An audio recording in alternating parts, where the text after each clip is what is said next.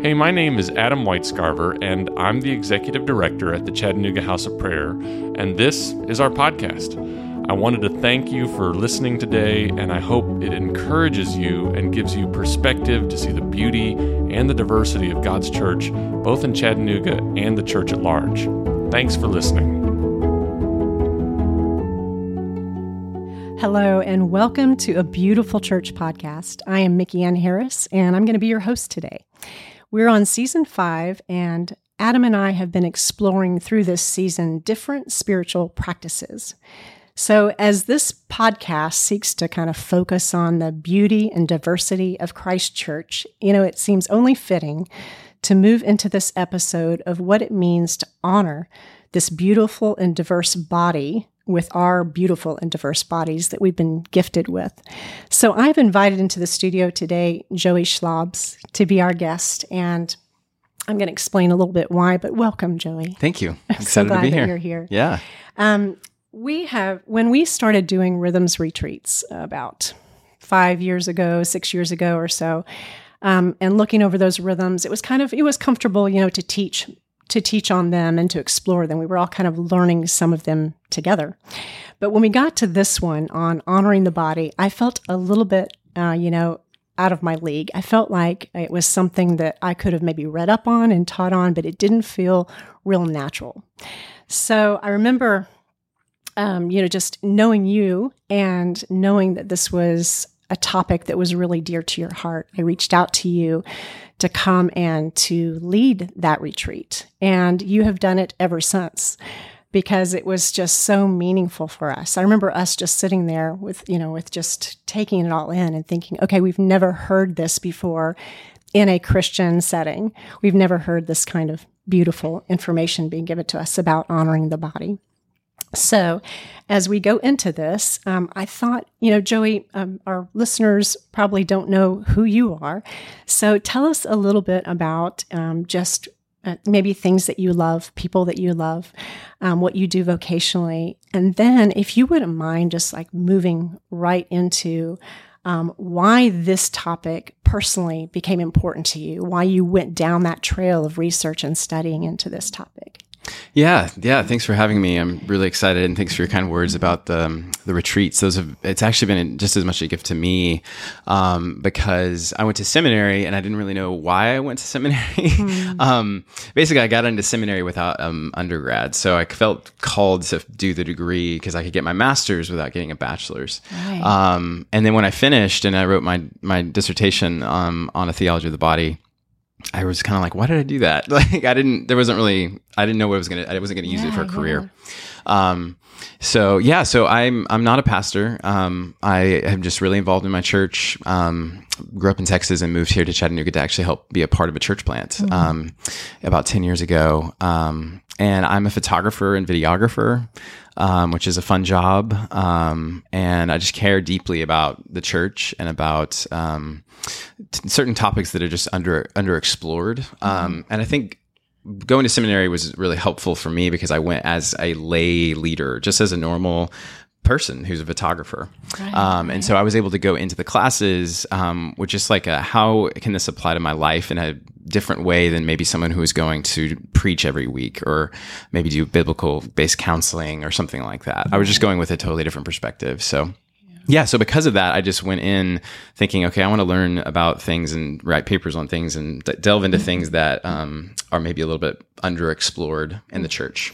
I love that term, underexplored. And that's kind of how I felt, you know, when you came and spoke with us and shared with us it was definitely on something. And even, you know, that was just what, maybe five or six years ago. And when I'm thinking about it, even this topic has kind of exploded a little bit since that time. So for us, as we were listening to you, it definitely was something that we hadn't heard explored before. And um, yeah, Joey mentioned that he is a photographer, videographer, and a very, very much in demand in our local area here. Um, we love Joey's work. You you did my my daughter's wedding. You've yes. done our staff photos yes. and you know all those things. So we really appreciate that part of who you are yeah, as well. Absolutely. Me too. I love it. Mm-hmm. it's a fun job. But i also feel um, I, I, was one of those homeschool kids that started doing photography at like 15, you know, and I didn't go to college because my business was doing so well. So I always, I always have the, have had this sense of like, I'm an entrepreneur and I own my, my own business, but I also want to do more, you know, for the church. Uh, and that's where seminary and, and teaching have been just like a really fun kind of side hobby for me. Um, but I would love to grow into it more, you know, as, as um, God opens doors. So I don't think I'd heard that story before about how young you were when you started photography. yeah, yeah. I shot my first wedding when I was 15. No way. Yep, I made five hundred dollars. That is pretty awesome Yeah. for your first gig. I know, yeah. So I've been I've been a wedding photographer for twenty years now. This My is my goodness. twentieth year, so Amazing. pretty wild. Yeah, It is. It is. So I can imagine, you know, you were, um, and I appreciate too your your approach of going into seminary. You know, uh, being a layperson, as you said. And um, I'm wondering, do you remember when this topic kind of caught fire in your soul of maybe what you were uh, reading or what you were interested in when you said, "Wow, this is something I want to explore more"? Do you remember that? yeah, absolutely. It was it was probably multiple things. Uh, the one one thing that really um, started bringing in uh, this topic of what is what is what is a Christian uh, biblical perspective of having a body and why it matters and what's what's it for? Um, was probably having having children and um, and wrestling with like really mundane normal parts of parenting like um like screen time and uh when should we play outside and when should we turn on a tv show? And um my wife had um had been raised mostly in front of the television so she really wanted to do like really uh, thoughtful rules around technology. Um, I wasn't raised with really any rules around it. You know, I just played video games all the time and stuff. Um, so, so her her wanting that and pushing for that had made me just start thinking like, wow, this is good. And I saw that our kids really flourished well um, through just play, just using their bodies to play. And so it just made me think, man, I wonder what the Bible has to say about uh, the, topic of play and the topic of technology. And um, and so it was really practical for me. Like what would what would the bible say about screen time you know or um, what would it say about the importance of of getting your getting off the couch? So it, for me it was like a parenting question um, is kind of where it started. Um, and and that's one piece of the pie. The other piece of it was um, being in seminary and um, knowing that I, at least in in this season of life that I have been in of raising young children and running a business, I didn't feel uh, calling to church plant or be a pastor. So I started looking at um, like the th- like theological underpinnings of kind of normal life, almost like the what does it mean to be a normal human, not a pastor. I think I had a little bit of a um, hierarchical, dualistic view of vocations before seminary, where I thought like being a, a pastor, a worship leader, a missionary, you know, a nonprofit leader, those are like God's jobs, and that every everything else is like the world's jobs or Satan's jobs, you know. Um, and that's probably just you know from my fundamentalist upbringing. Um, But and of course it's not true. Um, but I just kind of saw those jobs as more important, those vocations as more important. And so when I went into seminary, um, I wanted to kind of figure out why I believed that, um, Right, falsely right. believed that. Yeah. Um, and so I think that I got really interested in studying like what is the mundaneness, what is what does a a, good life look like uh, for every person that's a follower of Jesus um, biblically? Like what's the what is a mundane, holy, good life supposed to be? Does it mean become? Does everyone become a pastor? And I don't think I don't think it means everyone should become a pastor. so um, yeah, so it was very practical very mundane questions that led me to this topic. Yeah, I hear that. And what you're saying, uh, you know, beginning to raise children, those questions that naturally arose from that of, of wanting them to flourish, as you said, and to have a healthy, healthy life and a life full of play, and then just what it means to be a, just a mundane human. So, coming out of that, um, can you just maybe define for me and for for our listeners of, you know, we hear the term embodied spirituality, and um, and so how do you how would you define that for us? What does that even mean? Uh, and why you know why should we value the body and honor the body as Christians? Yeah, that's a very good question. Yeah, um, I think that w- one of the things that I um, when I as I've I've read and, and followed Jesus and, and been in the church, um, the emphasis has, has always been on abstract ideas, um, having faith, um, uh, praying, um, you know, kind of in your prayer closet, um, believing that Jesus died and rose again. You know, these the, these super important um, foundational truths that are you know cornerstones of what it means to be a Christian. But they were uh, for me had a very abstract like like basically if I just believe these things in my mind, then that meant that I was a, a Christian.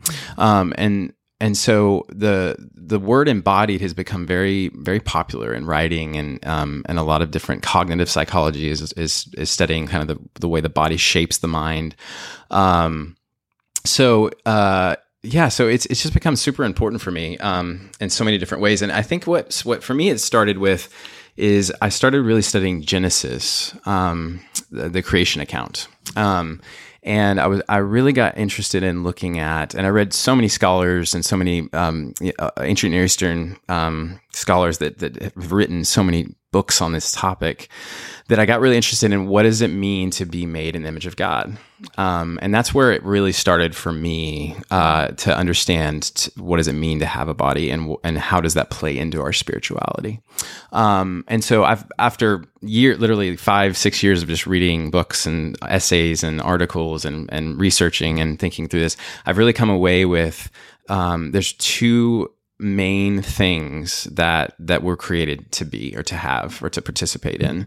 Um, and they have to do with having a body. Um, and they they stem from this notion of of that all humans are made in the image of god. Mm-hmm. most of church history um, we've thought that to be made in the image of god meant that we had reason or that we um, that, that that's what separates us from the animals is that we could rationalize um, which is a very greek kind of philosophy um, idea of around what it means means to be a human person.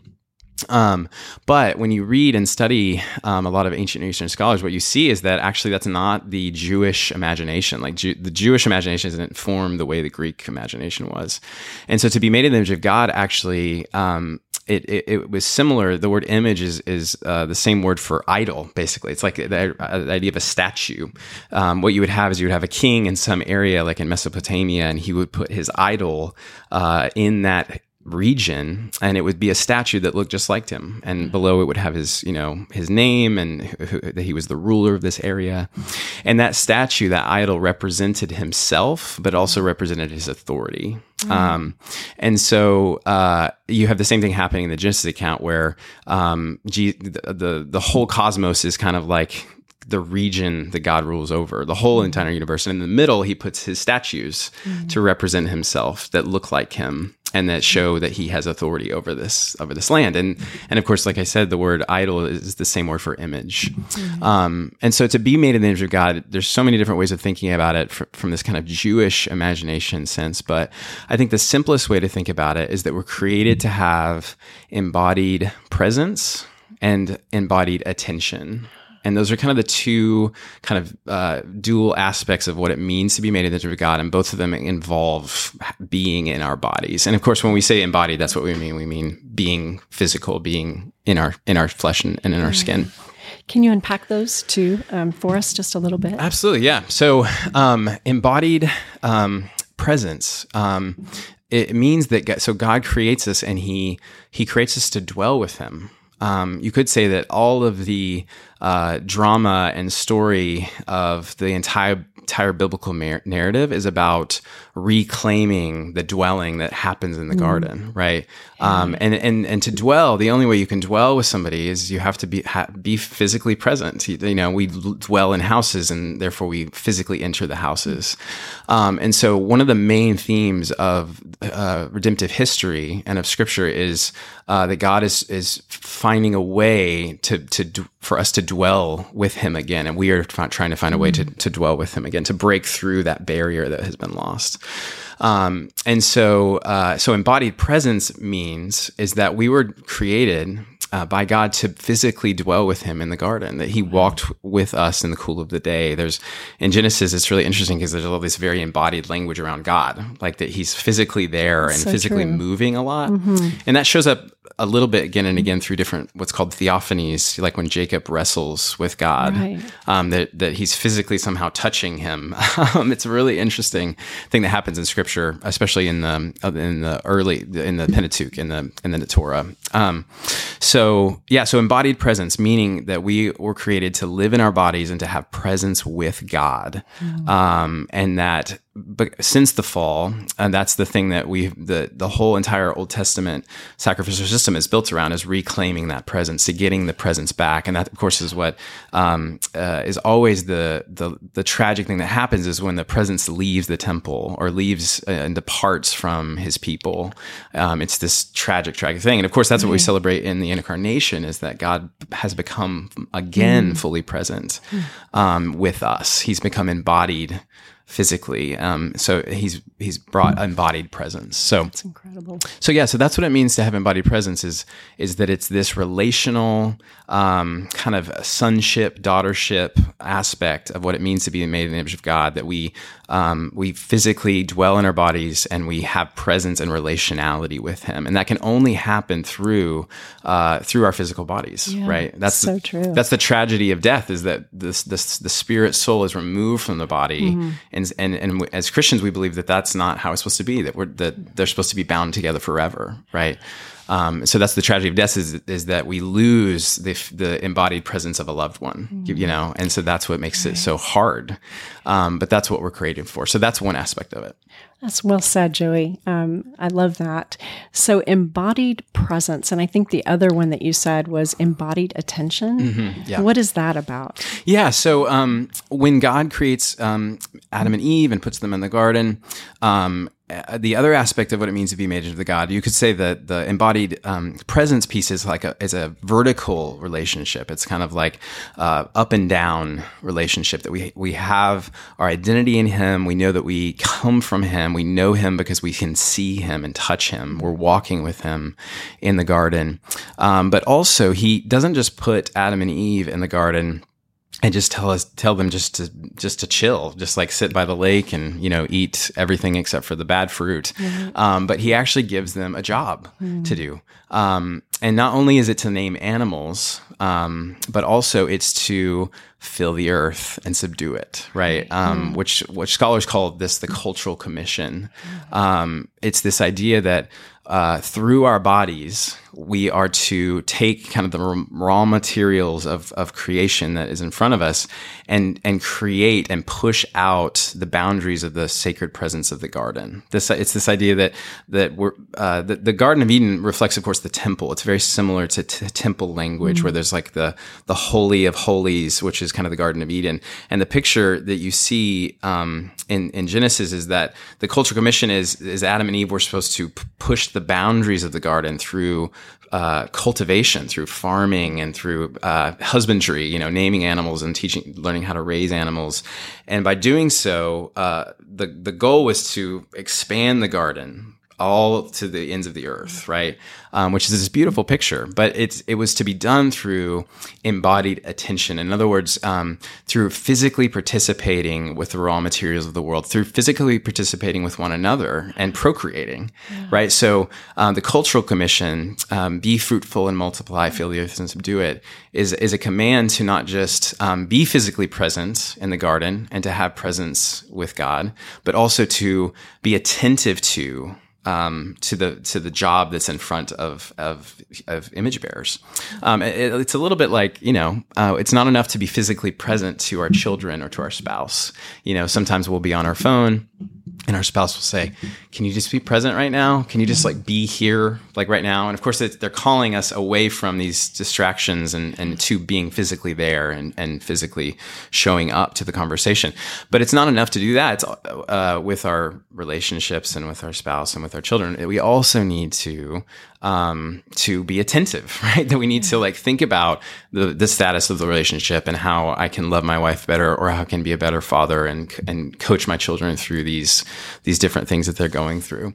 Um, so those are the two aspects: is being physically present, um, embodied attention or embodied presence rather, um, being in our bodies and being physically present with God and with each other, but also uh, having embodied attention, which is a very broad term, but I, I use that intentionally. Um, to describe the idea of, of interacting with the world around us and creating culture, both through procreation. When two bodies interact in a certain way, you actually get more bodies, right? which is mind blowing. Yes, it is. Um, but also when a body interacts with a forest, that eventually you'll have farmland and eventually some trees will get cut down and you'll have houses, right? So all of culture comes through us participating with the materials of the world around us. So it's this idea that God gives us um, wheat and we can turn it into bread. We take the raw materials, we use our bodies to kind of um, uh, push out the chaos and create order and put order to the thing, and we create something even better than what God gave us, right? He he gives us something good and we can make it very good. He gives us grapes and we can take grapes and make them into wine, right? Um, and you can expand that across any you know any topic essentially. So um, so those two aspects, embodied attention and embodied presence, are fundamental to what it means to be human. I believe not just to be Christian, but just to be human, um, to be fully physically present um, with ourselves and of course with our Creator. Um, and of course, as a Christian, we believe in the, the Holy Spirit, and that, after um, the ascension, Jesus sends His Spirit to be with us, so we can have the pre- the presence has been recovered, right? Um, but also that we are to be attentive to our lives, and and and and it's and it's a physical thing. It's not just like a, a rational abstraction where we just think about our lives, but we actually have to physically do things with our vocations and with our homes and with our you know we have to physically take out the trash. If we don't take out the trash physically, the chaos of trash, eventually our house will be infested with rats, and then someone will die of a disease. you know, so there's a very like um, meat and bones aspect to this way of thinking about what it means to be human. I think that's really important. Wow, that's beautifully said. Thanks. It's a lot, so hopefully Um, it is a lot, much. but it's very clear about you just being made in the image of God and um, that embodied a, a presence and an embodied attention, and how that was lived out in the garden, and how it's been a commission for us culturally right now. How to be fully present in our bodies, and how our bodies move out into the world to to do what we're called to do, and and I also love the way that you demonstrated that within your own family. You know, um, how important embodied uh, presence is with those that you love and you share space with, and in your attention of not being distracted. Um, just thinking about. Did you ever see the movie The Incredibles? yes, yes, yeah. One of my favorite scenes is there in there. I don't remember their names, but when the the mom is, you know, the kids are going crazy. It's just this chaotic, crazy scene, and and the dad is totally distracted, and she says, "Engage, Bob," you know, just to, for him to to give his attention because things are, are crazy and exploding, and um, he's needed. So you and I were talking a little bit earlier um, before this podcast, you know, and um, and we think about like this ideal that God had for us, and how you've just so beautifully communicated that. And we were discussing a little bit about, you know, there's there's different things that kind of assist that what you've just described, and there are certain things that um, that hinder. And we we were speaking of technology um, as being something that now we deal with in our culture, um, and where we find ourselves in um, in in just this age where we live. But you were mentioning some of the, you know, that it brings with it both positive and negative ways to be fully um, present and fully attentive. So I just wonder if you we could get onto that subject a little bit about something that seems like such a big barrier to this embodied presence and what do you have to say about that to us joey Yeah, great question. So, uh, if you follow the the biblical storyline, um, what happens, of course, is is the fall, right? So we're we're in the garden, and God has given us, you know, the the cultural commission to be fruitful, multiply, fill the earth, and subdue it. Um, and out of that, of course, is what uh, eventually would lead to uh, uh, civilization, right? So you have houses and you have farming and you have things that you have more children being born through procreation. And so that's part of the command that God gives is basically like create culture, like make buildings, make cities, grow. Um, and and biblical scholars have called this this paradigm, this kind of Genesis uh, to Revelation paradigm, the garden to city paradigm. Uh, I don't know if you've ever heard that term before, but it's this idea that the, the Bible starts with a garden and ends in a city, um, and at the center of the city is a garden. um, and and so then what it what it means is that the the that there's there's one way to think of it is that there's two great uh, commissions in Scripture.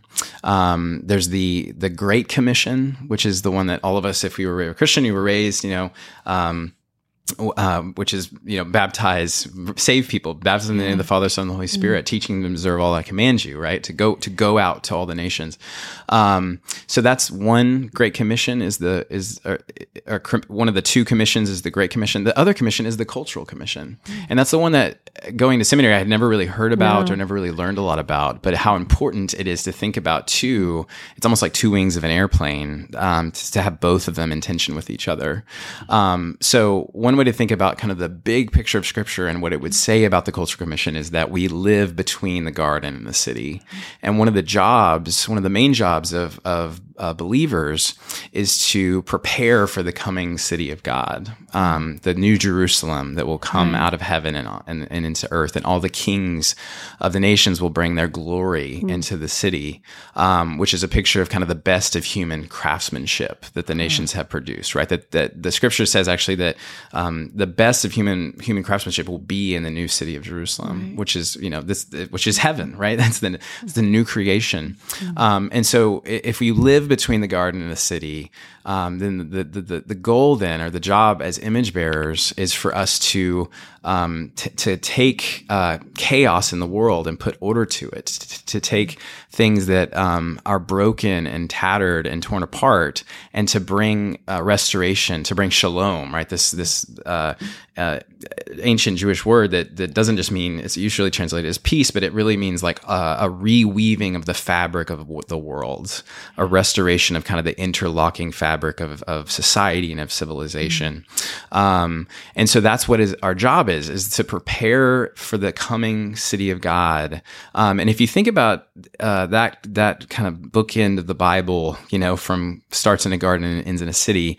Um, it, it, it's really encouraging actually because it gives like a uh, you know that how is my job if I'm a, a, doctor how is that repairing and creating peace in the world mm-hmm. uh, pushing back against chaos and pushing back against the evil one to create shalom in the world. And yeah, that that actually yeah. is how we prepare for the coming city of God. Um, because anytime you take garden to its logical conclusion, gardening will always eventually produce a city, right? Because once you have enough gardeners, then more people can become engineers, um, more people can start building houses because you have, you know, enough people taking care of the food and farming. And then more houses creates more specialists, which creates more people to study laws. And so society starts with farming. Mm-hmm. It always has. Um, um, with hunter gathering and, and, and, figuring out how to make crops grow for the village, you know?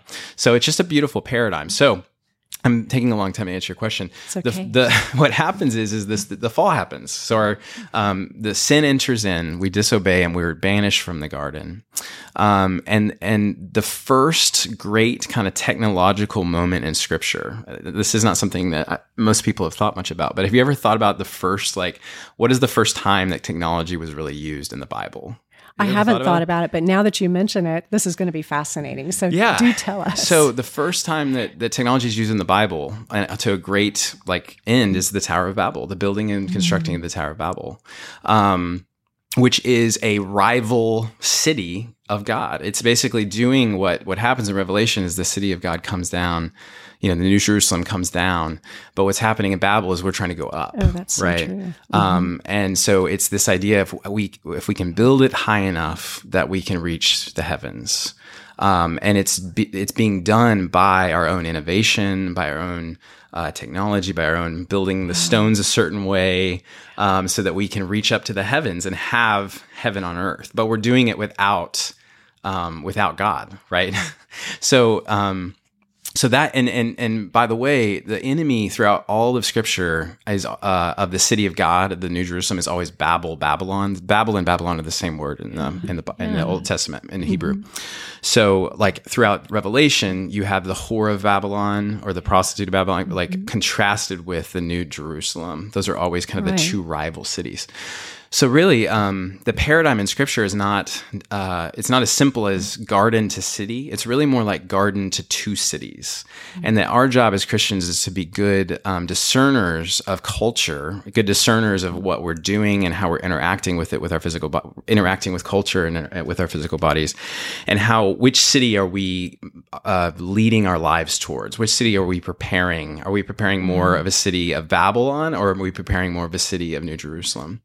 And um, so that's kind of the big thirty thousand foot view of the question of technology.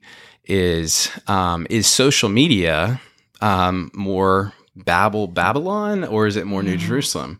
Um, are payday loans, you know, more yeah. Babel, Babylon, or New Jerusalem? And I think um, with every sort of um, ethical question or question about how we live our lives and what we put our money into, what we support, what we lift up in our communities, mm-hmm. that's a question that Christians need to ask: is which which city is this pushing us towards? Is it pushing us more more towards chaos and and and and a, a, a, kind of a Babel idea of we can do this on our own through our own innovation, through our own technology, or is it pushing us more towards a New Jerusalem? Um, so that's like the thirty thousand foot view of the. I don't know if you want to reflect on that for a second, but that's a very big view of Scripture, and I can go more into more detail about technology in the body if you would like. Yeah, well, that is an incredible picture.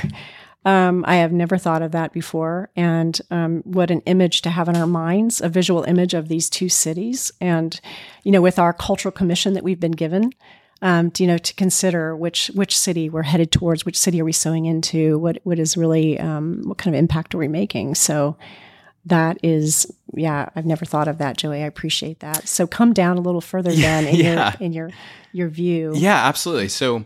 Um, so if we're thinking about um, like th- that we're created to have embodied presence and embodied attention, um, kind of uh, grounding that idea um, is is the doctrine of the incarnation, which mm is the idea that God becomes a body, yeah. right, and that God still has a body, which is not something we often think which about. Which is so astounding. yeah, right. He still has a physical body, like that. He took he took on materiality, yeah. and he still has that in himself, which is crazy that God became molecules and he still has molecules right. as a part of his nature.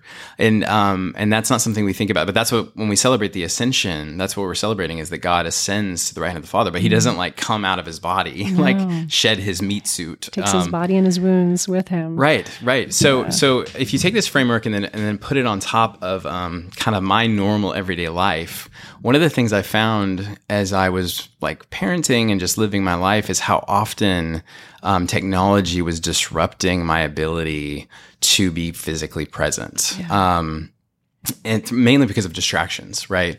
Um, and that became uh, something I just noticed and paid attention to a lot more, and especially with my kids, just how often um, it was tempting to you know be around the dinner table, physically present with each other, uh, but then wanting to whip out like an iPad and give it to my oh, children yeah. so that I can talk to my wife without interruption. Mm-hmm. Um, and and it, the reason people do that is because it's parenting's hard. It's hard to to raise human beings, um, but it's supposed to be hard. You know, that's mm-hmm. actually what it's designed for. Is it's supposed to be hard. Um, so, um, taking taking these different ways of thinking about uh, of scripture, these kind of the big big picture of thirty thousand view of which city are we going towards, which city are we discerning ourselves in. I, I, I found myself bringing that into this very normal everyday things, and what I realized is that one way to think about uh, the body from a Christian perspective is to think about technology, um, because technology always relieves us of the burdens of our bodies, or at least the the uh, the bar- burdens we find or we think we have. So, for example, um, you know, a car relieves us of the burden of walking everywhere. Um, uh, medical equipment relieves us of the burden of dying of COVID, you know? Um, so it's not always bad, but um, uh, what has happened is that um, being physically present and is such a vulnerable thing that we have in our Western societies have bought into the lie that all um, burdens, embodied burdens, should be done away with. Relieved. Yeah, yeah all of them should be relieved, mm-hmm. not just the medical ones. Yeah. Um, and so we shouldn't walk anywhere. Um, we should text instead of call. I mean, think about like text messaging relieves you of the burden of having to talk talk to somebody with your voice, right? And so, um, if you call somebody and talk to them with your voice, you're opening yourself up to a certain amount of vulnerability. It's kind of scary a little bit, especially if you don't know them very well and you have to chit chat and be like, how's your day going? And, and instead of just asking like, can you be here at five, you know? And so text messaging, um, relieves you of the burden of, of the, the embodiment of using your voice basically. Yeah. And so all technology, it always seeks to do that. And, um, and how, see, I'm sorry. Go, go ahead. Well, I was just thinking too, and maybe you're about to say this, but even, um, technology re- relieving us of a burden, even the burden of anxiety or the burden of um, of sadness or the emotions that we deal with, those that are, feel burdensome, we turn to technology in a sense to numb out and relieve us from carrying that emotional Exactly. burden Yeah. as well. Exactly. That's exactly right. Yeah. Um, because it's too um, painful to be physically present oftentimes because so many people have trauma and so many people have different, um, like you said, maybe anxieties that they can't figure out how to deal with. So technology has become a way in which we can kind of remove ourselves from our physical presence um, because it's too painful to be in it. Right. I think it's Blaise Pascal that said that like all the problems of humanity um, stem from his inability to sit alone in a room by himself Yes. with his thoughts. Right. You know, um, and so uh, it is hard to be physically present um, to ourselves and to the world around us because there is so much usually trauma from our past, but there's also pain and anxiety in the present. Um, but one of the things I think that's important to know is that um, to be human is to struggle through uh, difficulty. I mean, it it's so important to uh, to go through the process of being embodied. Um, just think about like. Um, having a relationship with somebody. Um, friendship is not instantaneous. Um, to have friendship, you have to have lots and lots of awkward moments, lots and lots of interactions, lots and lots of time together. Um, usually physical, like you have to be physically uh, in front of people. It's very hard to have a really close relationship with somebody over the internet. Um, but you have to be physically present, and and through that kind of struggle of getting together, of having coffee, of of history, of time, of those interactions, you eventually will have the fruit of a, of a friendship.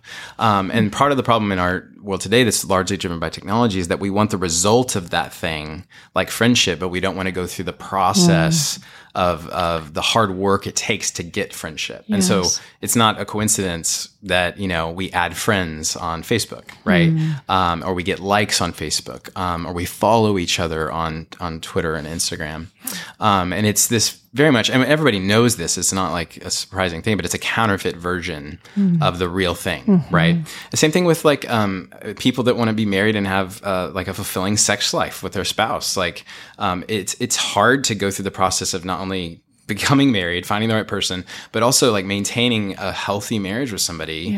And part of the result of that can be one aspect of the many different aspects that are wonderful about having mar- uh, being married and, and working on your marriage is that you can have a good sex life. Um, and but in our culture, largely driven by technology, it, it wants to rob us of the process of that hard stuff. You could say it's kind of like farming. It's like pulling the weeds out of the ground. It's watering the dirt. It's you know tilling the soil. Um, it's getting rid of the bugs, and eventually you have a crop. Um, technology wants to uh, it wants to it, it helps us to uh, skip over all that hard stuff the farming the digging um, so that we don't have to have you know just a fulfilling sex life in our in our marriage it brings us pornography right?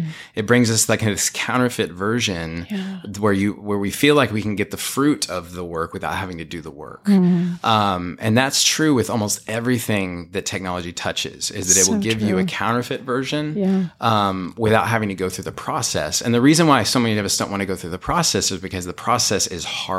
Yeah. Um, the process of tilling and and and uh, pulling weeds, you know, I'm using the farming metaphor again, is is difficult and challenging. Um, but uh, to be human is to go through the process, right? Of of the difficulty and the challenge uh, uh, of working through a thing to get the result, right? It's a picture of farming, um, and and that's very much from from the Garden of Eden, obviously too. So it's not an inappropriate metaphor, but Well, you caught my attention. I mean, when you said you're talking about being a parent, that it's meant to be hard, you know, and then going on to speak about relationships and all that's required of us in relationships, the hard work, and and there's and even all the other things that we've been called to this cultural commission everything it's meant to be it's meant to be difficult uh, or it's meant to be tough or you know we're meant to grow to be better people through the effort and stronger people through the effort um, so you caught my attention through that and i can see where the the temptation is always there to to escape and to be released from that burden um, the emotional burden, the relational burden uh, in every way. So I. Uh, why don't we, Joey, take a break um, for just a moment and we will come back. I'm again, I'm with Joey Schlabs and we are talking about honoring the body. And so we're going to take a break and come back and get into some maybe some practical ways that we can be more present and attentive. We'll be back. Are you a worship leader or creative in Chattanooga? Do you long for the church to come together and worship Jesus across all dividing lines? The Union is a community of creatives in Chattanooga seeking to build unity while celebrating differences. The Union holds many different events, including citywide worship nights, where all churches can gather and worship together. Since community is so vital, we host dedicated gatherings that focus on building relationships so you can connect and do life together with like minded people from around our city. To get connected and to know more about upcoming events, you can follow us on social media at the Union Chattanooga or check out our website at chathop.org. I'm continuing my conversation with Joey Schlabs about honoring the body. And um, Joey, we were you know, considering as we go into this last section of our time together, um, we have had this whole season on different spiritual practices and exploring those. And as we think about those, they, you know, most of them require real intentional um, embodiment.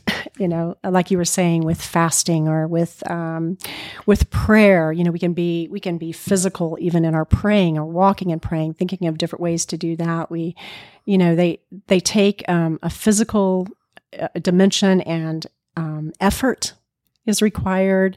There's some discipline that's expected of us. Like you said, it's not easy. It's it's hard to cultivate some of these spiritual rhythms in our life to where they become where we become they become second nature to us so that we're not as much thinking about that rhythm as we are being able to open ourselves to God and be attentive and present, you know, to God. So that's what a lot of these rhythms and practices help us to do is to be more physically present and attentive to our relationship with God.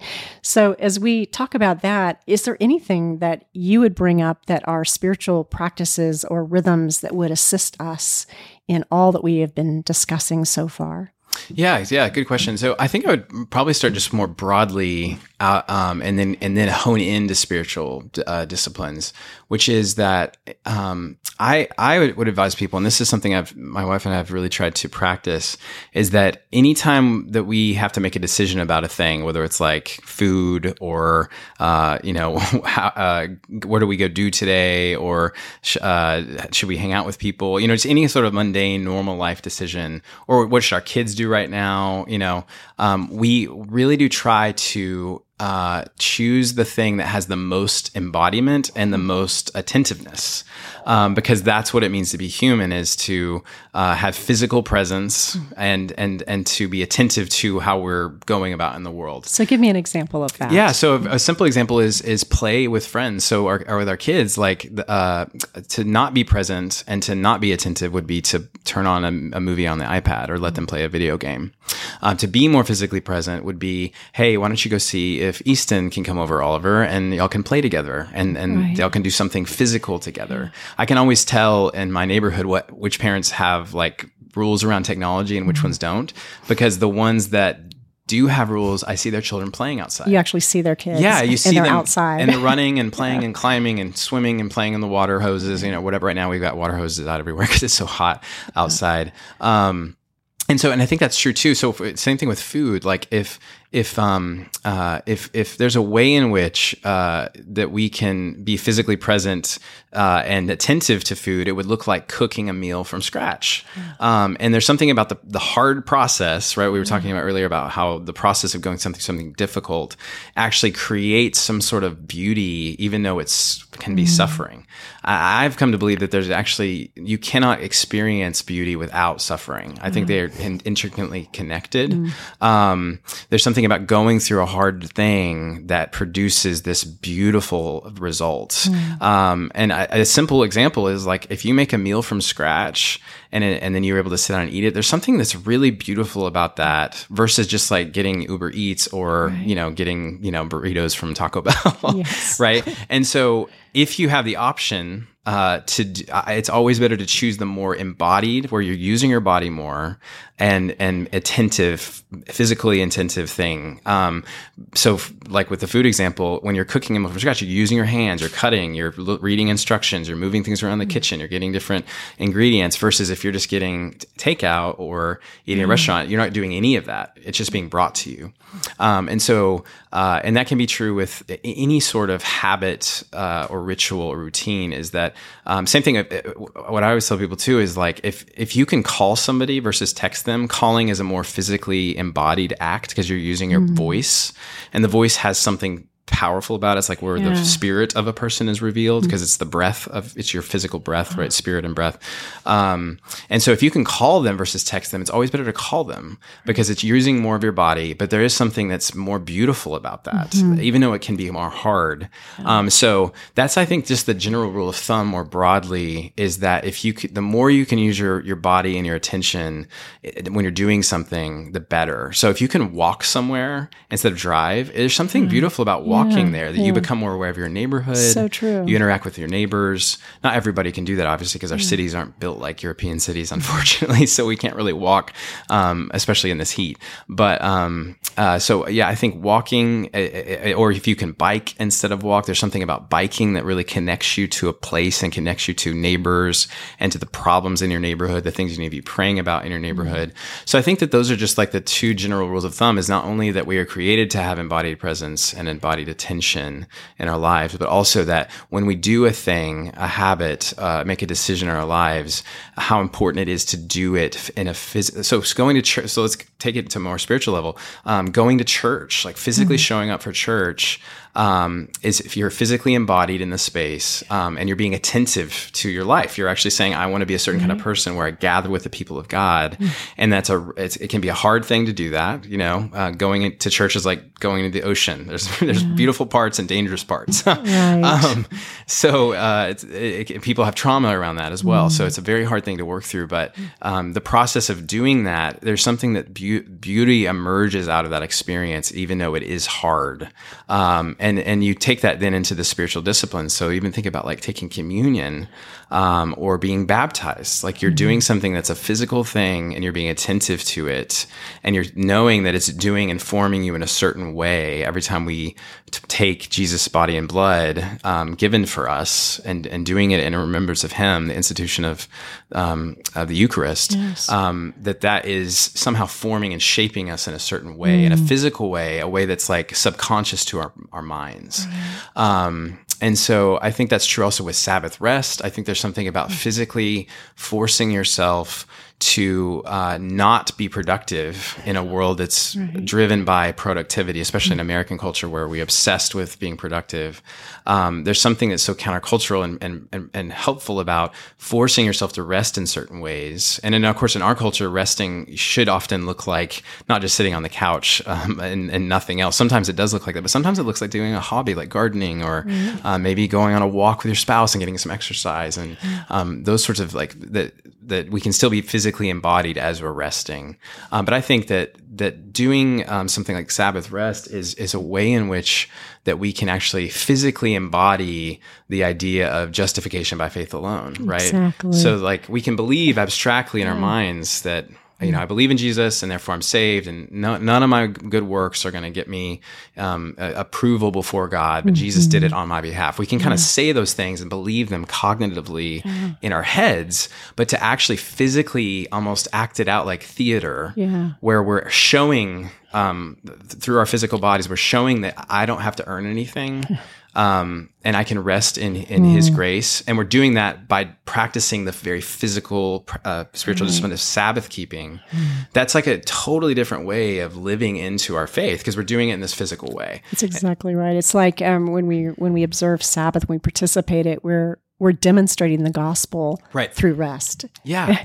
And it's in a physical way that you can see with your eyes. You can touch with your So and, and your true. children can see it. Um, and it has a much deeper impact um, on us because all this cognitive science is showing that our brains are so formed by our our, our bodies, not just that our minds that we believe Jesus saved us, so we don't have to be productive. Therefore, like eventually, uh, you know, our actions will catch up to that belief. Yeah. That's kind of how we we tend to believe as Westerners is that if I have the idea, the right ideas, then my my life will follow through the rest of the way.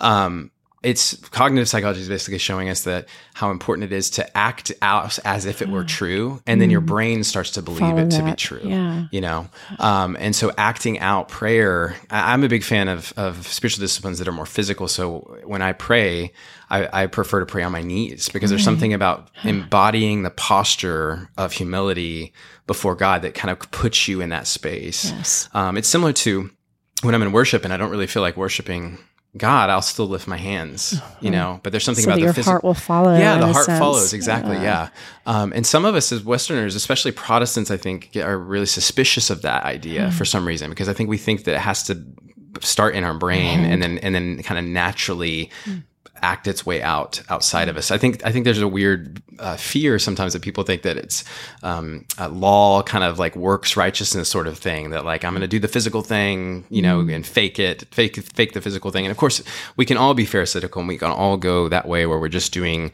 the external behaviors and our heart's not mm. following. Um, but if we're if our hearts are in the in the right place before God and we're bringing our you know all of our junk to Him, yeah. and we're doing that and acting those spiritual disciplines out in a physical way I just think it's so important. So when I meet Christians that that's this is all why, by the way, the pandemic was so hard is that we were all isolated from each other. We were isolated from our faith communities. Mm. Um, our children had to do school online, um, and so we were part of what it meant to be human was completely taken away from us. Is that we were meant to be physically present to to God and to one another, and that was removed because being physically present meant that we might give each other COVID, right? right? And so yeah. part of the reason why, um, and there's still people that are going getting through through tremendous amounts of anxiety and depression from the last two or three years that are related to that. But that's one of the reasons why it was so hard is that part of what we what we needed to be human beings, to be in relationality with each other, to be physically present with each other was removed. Mm-hmm. Um, and what I, I still meet people a lot today that had a pretty robust faith um, of participating in their body, their, their local church body, and, and showing up physically, even though it's hard, um, practicing that embodied presence, that embodied attention, being attentive to their lives. And then since the pandemic, they haven't recovered. They're still kind of watching church online yeah. um, and not really showing up, and they're not pursuing relationships anymore because they lost the habit. You know, I think a lot of people mm. lost the habit of fo- showing up physically in places. Yeah. Um, and so that isolation has become a pandemic of, of itself, uh, not just with believers, but with all human beings, or all, all, all people in, a, um, in our culture right now. So, anyway, so that's why I, I, agree with people like Andy Crouch when he says that like the future of evangelism is just going to be like basic hospitality, mm. like just inviting people into your home yes. physically, right. you know, physically showing people how you can have physical presence with each other and it be a, a, a place of joy and a place of is, is really the future of evangelism. So anyway, that's a little bit of a rabbit trail, but. Well, no, that, and that's this is so important. I think what a time to be living when we've we've gone through the pandemic and we have seen how it impacted us to not have that embodied presence with one another. We saw how ill-equipped we were to be alone, to be isolated. You know, one we're not meant to be, but also uh, you know not being able to be in our room uh, alone with our thoughts or whatever. So, uh, so how important is that? So I hear you saying then that um, that it's it's super and i love this that i imagine it becomes a habit. It probably has with your family to be to to be able to stand back for a minute and when you're faced with making a decision about uh, in relationship or with food or with your family um, seeing maybe the the best choice to make is one that's embodied. And how can i do that? How can i make a choice here between two things that is more embodied that where i'm more fully present to it in my body and with each other?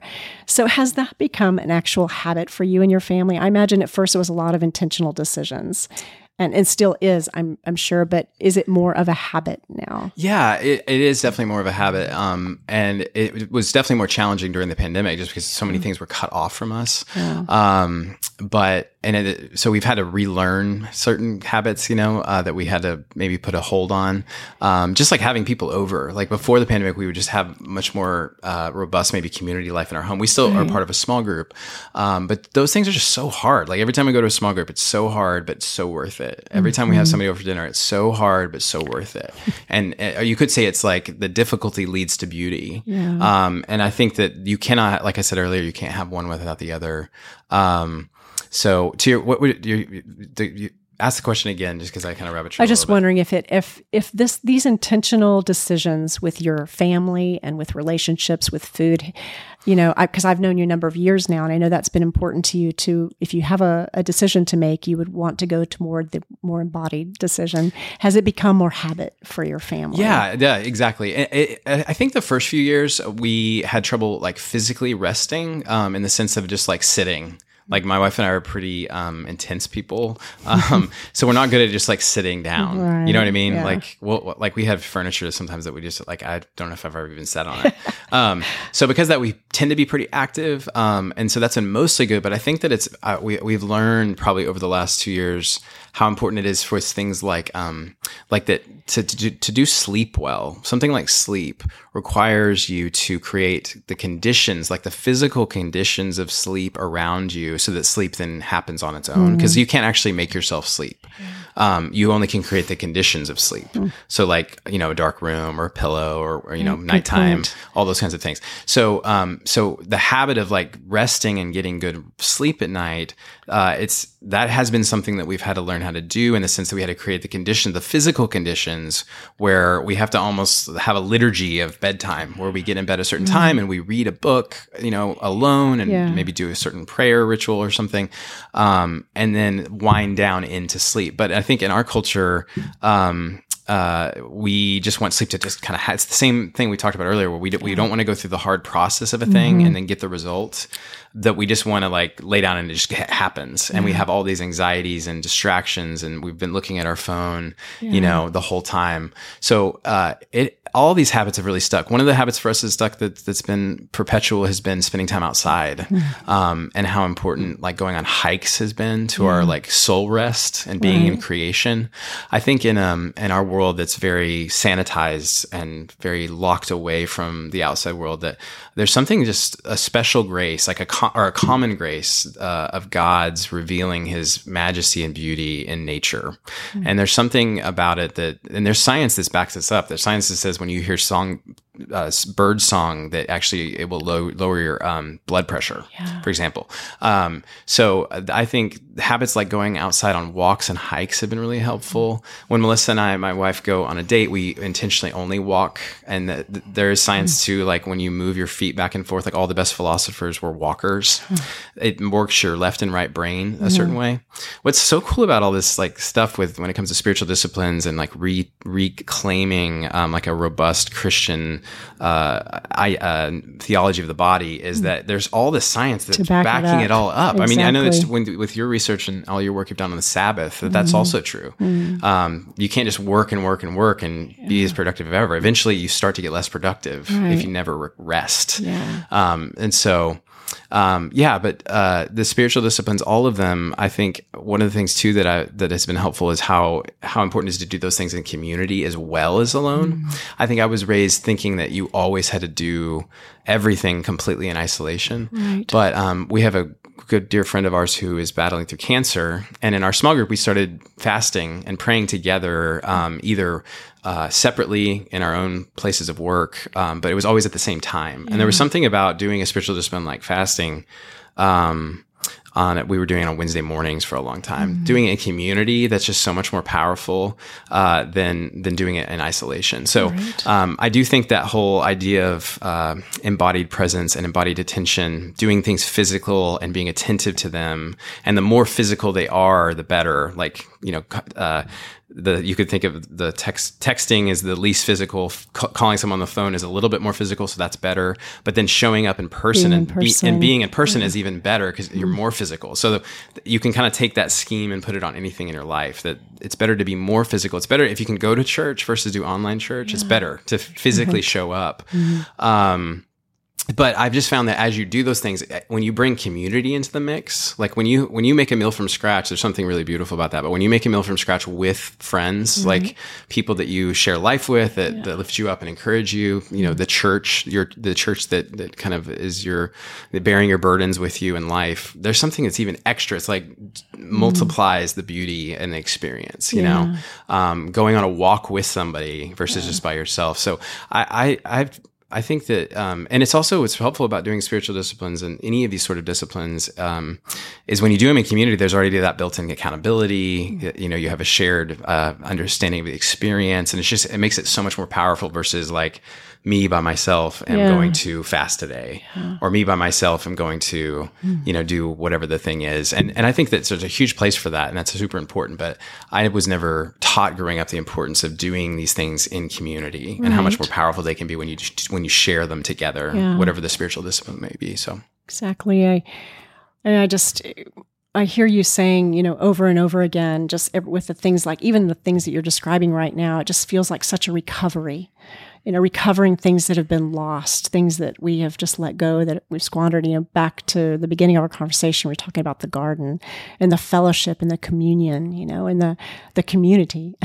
just you know, to hear that is just it evokes kind of a sadness in the heart, but also real hopeful that that so many of these things can be recovered for us as we give that intentional um, decision to be fully present to these things in our lives and and the hard work you know, again, too, you've expressed over and over that it's meant to be hard, that this is hard work, but the beauty that comes from the hard work, the beauty, um, the shalom.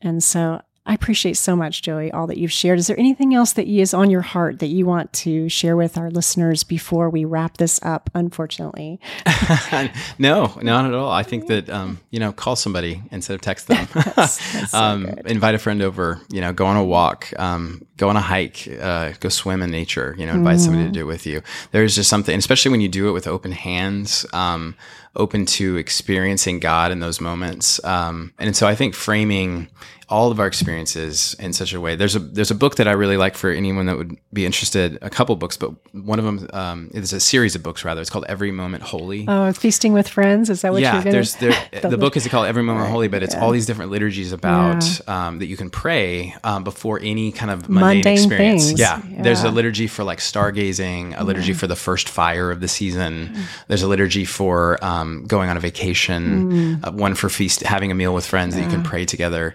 Um, and I have found that it's a way in which you can kind of um, uh, take spiritual disciplines and maybe spread them throughout your your whole life, so yeah. that as you're there's also one uh, there's two liturgies for changing diapers. I know, and yes, I love those. Um, and so some people will get uh, uh, frames of prayers and they'll put them in those yeah. in the places their home when they're doing those things. The right. liturgy for making a meal, they'll put it kind of in the kitchen yeah. somewhere so they can pray those things. But um, I love the idea of of uh, kind of democratizing spiritual discipline, so they're yes. not just these five things, but that you can kind of obviously the fasting and prayer and, and, and Sabbath, these sorts of like mega capital um, S spiritual disciplines are super duper important. But I love the idea of, of how can we spread them into all other areas of our life as well, yeah. um, and, and make too. all of life essentially a spiritual discipline, right? Exactly. I, that's what I hear you saying. And I'm so glad you brought up that book because I was thinking about a liturgy for feasting with friends and how, you know, a meal becomes such a holy proclamation of the, the king coming again, you know, and,